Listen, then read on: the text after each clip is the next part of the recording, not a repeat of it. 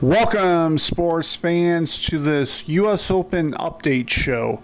In this show, I'll go over second round action from Flushing Meadow on both the men's and the ladies' side. In this segment, I will start out with what occurred in the second round on the men's side. Among those to advance were Frances Tiafoe, American Jenson Brooksby, who beat fellow American Taylor Fritz in four sets, Jack Sock, and Reilly Opelka. Among the American male tennis players to lose were, and give me just a moment, Marcos Giron, who lost to England's Daniel Evans in four sets, Brandon Nashishima, or Nakashima rather, who lost to Alex Molcan in five sets, Mackenzie McDonald, who lost to Japan's Kei Nishikori in five sets. Ernesto Escobedo, who lost to Lloyd Harris from South Africa in straight sets. Steve Johnson, who lost to France's Gael Monfils in four sets. Denis Kudla, who lost to German player Oscar Otte in straight sets.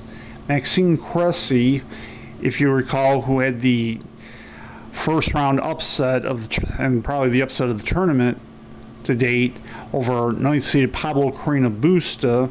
He lost to Nicolas Basilashvili in straight sets, and Zachary Zavachpa lost to Jannik Sinner in four sets.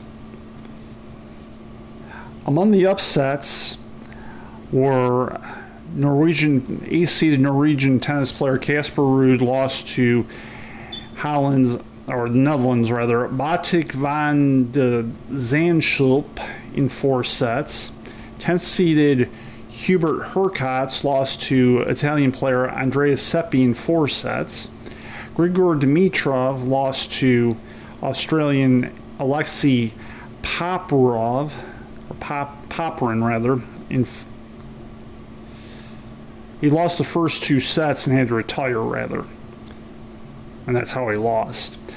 And then 16 seeded Cristian Garin lost to Swiss player Henri Laaksonen in four sets.